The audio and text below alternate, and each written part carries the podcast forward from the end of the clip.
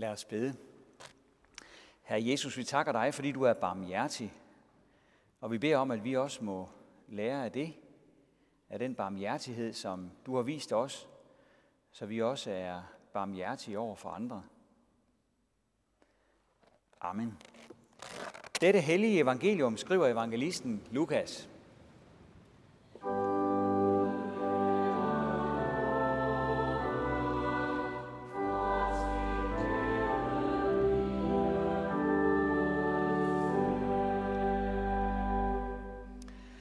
Jesus sagde, vær barmhjertige, som jeres far er barmhjertig. Døm ikke, så skal I ikke selv dømmes. Fordøm ikke, så skal I ikke fordømmes. Tilgiv, så skal I få tilgivelse. Giv, så skal der gives jer. Et godt, presset, rystet, topfyldt mål skal man give jer i favnen. For det mål, I måler med, skal I selv få tilmålt med. Han fortalte dem også en lignelse. Kan en blind lede en blind? Vil de ikke begge falde i grøften? En disciple står ikke over sin mester, men enhver, der er udlært, skal være som sin mester. Hvorfor ser du splinten i din brors øje, men lægger ikke mærke til bjælken i dit eget øje? Hvordan kan du sige til din bror, bror, lad mig tage den splint ud, som er i dit øje, når du ikke ser bjælken i dit eget øje? Hygler, tag først bjælken ud af dit eget øje, så kan du se klart nok til at tage den splint ud, som er i din brors øje. Amen.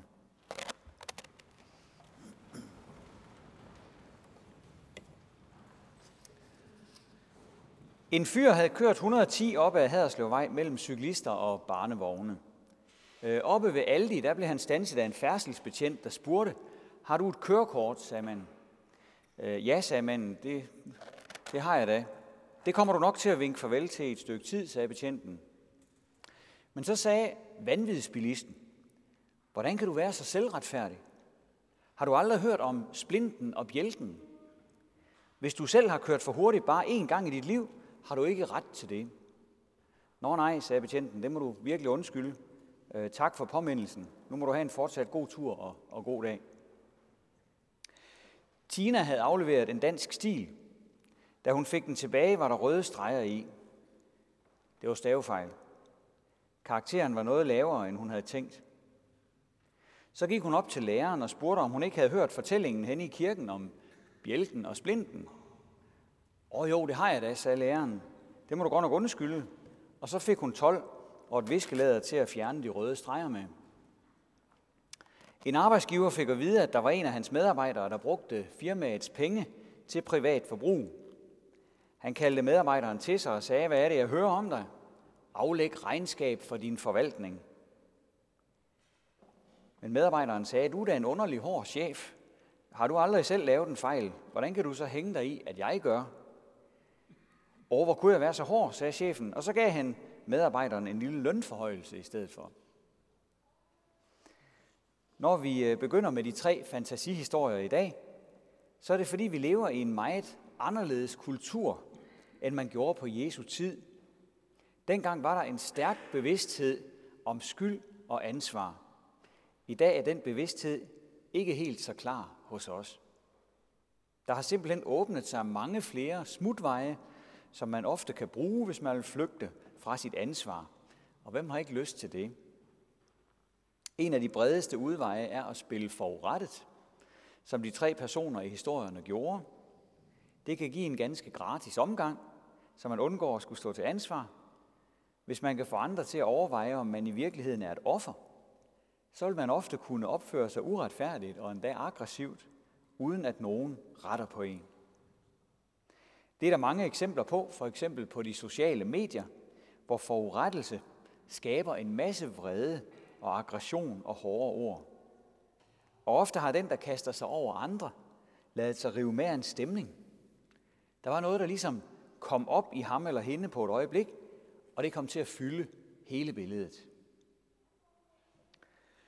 Her i sommertiden er der så mange insekter i luften, og der kan man godt opleve en gang imellem, at nogen siger, øh, prøv lige at stå stille. Du har en flue i øjet. Det er underligt, at man ikke kan se den selv. Man var jo ligesom nærmest til det. Men så er det jo fint, at der er en anden, der kan give en en hjælpende hånd og få fluen ud med hjørnen af et lommetørklæde. Vi har alle sammen brug for at blive rettet på en gang imellem. Tænk bare på barnet, der har fået lov til alt og aldrig er blevet rettet med noget som helst, og som så kan terrorisere en hel forsamling. I dag siger Jesus heller ikke, at vi ikke må hjælpe andre med at finde vej her i livet. Der er bare noget hos os selv, som vi skal være opmærksomme på i den forbindelse, for at kunne gøre det på en god måde. Vi kan nemlig blive så fokuseret på at finde fluer og splinter, at det kommer til at fylde hele vores eget synsfelt. Som om vi havde en hel bjælke siddende i øjet, siger Jesus med det her voldsomme udtryk. Der er en bjælke i dit og mit øje, som vi skal tage ud, før vi kan se klart til at tage splinten ud af andres, siger Jesus. Hygler, tag først bjælken ud af dit eget øje, så kan du se klart nok til at tage den splint ud, som er i din brors øje, siger han. Men hvad er bjælken for noget? Bjælken er den egoistiske selvretfærdighed. Den er det der med at finde fejl hos andre for at hævde os på deres bekostning. Det er en fristelse at finde fejl for selv at tage sig bedre ud. Storebror er blevet skældt ud af mor. Det var måske retfærdigt nok. Men så går han hen og skælder lillebror ud bagefter. Og så går lillebror ud i haven og hiver katten i halen. Det er den måde, han kan hævde sig på. Så Jesus han taler om hovmod og hyggeleri i dag. Om lysten til at udpege andres fejl for selv at blive større. Sådan behøver fejlfinding ikke fungere. Der er mange gode og gavnlige rettelser, som vi alle sammen har brug for løbende. I 1. Timotius brev siger Paulus for eksempel til den unge præst Timotius, en gammel mand skal du formane som en far, en ung mand som en bror, kvinder og piger som søstre. Så der er altså en formaning, der skal gives i ny og næ. Vi skal så også selv være parate til at modtage en formaning. Kører vi for stærkt, så er vi ansvarlige over for færdselsloven. Har vi et arbejde, skal vi passe det. Er vi under uddannelse, må vi gøre en indsats for at få tingene lært. Og hver især kan vi sikkert huske nogle situationer, hvor det gav god mening, at der var nogle andre, der påpegede noget forkert, som vi var i gang med. Jeg kan i hvert fald sagtens huske et par anledninger. Flere, flere af dem ligger langt tilbage, for der skal som regel gå et stykke tid, før man kan se, hvordan det egentlig hænger sammen. For at begynde i den milde ende, så havde jeg en lærer engang, som opdagede, at jeg ikke forberedte mig til timerne, men bare sad og, og læste op af nogle notater fra forrige time. Rent fup. Det var i latin. Det var alle tider, at han skældte mig ud for det. Hvis ikke han havde gjort det, så havde jeg aldrig fået lært latin, bare sådan nogenlunde ordentligt. En langt værre ting var en gang, hvor en pige i skolen gav mig en ordentlig opsang, fordi jeg havde talt grimt til hendes veninde. Det var virkelig flovt, kan jeg huske, at blive skældt ud, men det manglede bare. Så kunne jeg lære det. Og sådan er der heldigvis folk hen ad livets vej, der retter en til, og også samtidig må tale med store bogstaver, for at få en til at se, hvad det er, der ikke holder i den ene eller den anden sammenhæng. Hvis man har en god ægtefælle eller en god ven, så kan man måske være heldig at få hjælpen derfra en gang imellem. Den gode rettelse har vi alle sammen brug for. Men det løber tit af med os, når vi skal rette på andre, fordi vi alle sammen har den der bjælke i øjet. Det er den bjælke, vi også kalder for synd.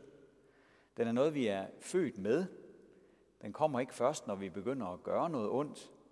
Vi har den faktisk indbygget i udgangspunktet. Synd er ligesom sådan en slags virus, som alle mennesker har. En fejl i den åndelige arvemasse, kan man sige. Og den indebærer, at vi fra naturens hånd gerne vil stå på tæerne af andre, for selv at komme til at se større ud.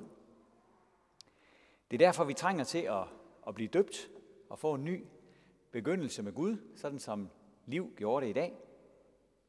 Og det er derfor, vi trænger til at vende tilbage til vores dåb mange gange i løbet af livet. Det er også derfor, vi har brug for Guds ord, ligesom en god medicin. Får vi ikke den hjælp, så forvilder vi os nemt ud i selvretfærdigheden, hvor det ligesom bliver mig mod alle de andre. Med denne her bjælke i øjet, der bliver vi fordømmende, siger Jesus i dag. Eller blinde vejledere, som han også kalder det. Så nogen, der havner i grøften sammen med dem, vi vil belære. Og så advarer han os imod at gøre kong Davids fejl, som Anne læste for os om i dag. David pustede sig op over et referat, han fik om en uretfærdig landsmand, som en profet fortalte ham om. Manden havde slagtet en fattig mands eneste husdyr, fordi han ikke nændede at bruge et af sine egne dyr. Sådan noget svineri. Kongen gik amok i retfærdig harme og dødstømte den her mand, som man hørte om på stedet. Men så sagde profeten, at historien handlede om kongen selv. Du er manden i historien, sagde han. Der var det som om en hel bjælke blev taget ud af Davids øjne. Han kunne pludselig se, at han selv havde begået den måske værste grovhed i hele sit liv. Gud havde åbnet hans øjne, så han ikke længere kunne forsvare sig selv, lægge låg på det, men var nødt til at lade paraderne falde og være åben omkring det, han havde gjort. Da David hørte den her forkyndelse, øh, så kunne han pludselig se noget, som han øh, havde nægtet at se før. Vores prædiketekst i dag står et sted i Nye Testamente, hvor Jesus lige har haft en kontrovers med farisæerne i samme kapitel. Farisæerne mente at kunne se og vurdere bedre end andre. I samme kapitel taler han også om, at det er dårlige frugter af et liv at leve på den måde. I stedet skal der komme noget godt ud af et kristent menneskes liv, siger Jesus. Ikke hovmod og selvhævdelse. Og derfor må vi bede til, at Gud han må tage den her bjælke ud af øjet på os. Og så i øvrigt ønske alle færdselsbetjentene i fotovognene god vagt. Også selvom det er træls, når man selv falder for kontrollen. Vi må også ønske alle skolelærerne god vind med at holde fast i retstavningen og matematikkens love. Og vi kan ønske alle med lederansvar frisk mod til at rydde op, hvor der er rod i virksomhederne. Og så kan vi minde os selv om, at vi hele tiden har den der bjælke siddende i øjet, hvis ikke vi beder Gud om at hive den ud. Apropos bjælke, øh, så var der jo en, der bar en bjælke øh, for os en gang. Øh, og det var Jesus selv. Han slæbte selv øh, denne her tværbjælke til korset ud på Golgata. Hele vejen igennem byen slæbte han den. Og der udlod han sig sømme fast til den. Han kom simpelthen til at hænge på vores bjælke, kan man sige. Mindre kunne ikke gøre det, hvis den skulle ud af øjet på os. Han døde under vægten af al vores kunstige hyggeleri, al vores selvretfærdighed, som ikke holder en meter. Og bagefter, da han havde zonen det over for Gud ved simpelthen at dø, så stod han igen op af sin grav, lyslevende, og banede en ny og levende vej ind i det evige liv for os. Al den godhed, han viste os på den måde, sætter også os i gang med at leve et helt nyt liv. Et liv, hvor vi er ansvarlige nok til at minde hinanden om, når der er fluer og splinter i andres øjne, men hvor vi gør det i kærlighed og med stor tålmodighed, fordi vi selv er blevet vist kærlighed og stor tålmodighed. Det er en udfordring, som vi har brug for hans hjælp til, men han siger jo altså også, at han er med os alle dage ind til verdens ende. Ære være faderen og sønnen og helligånden, som det var i begyndelsen, så også nu og altid og i al evighed.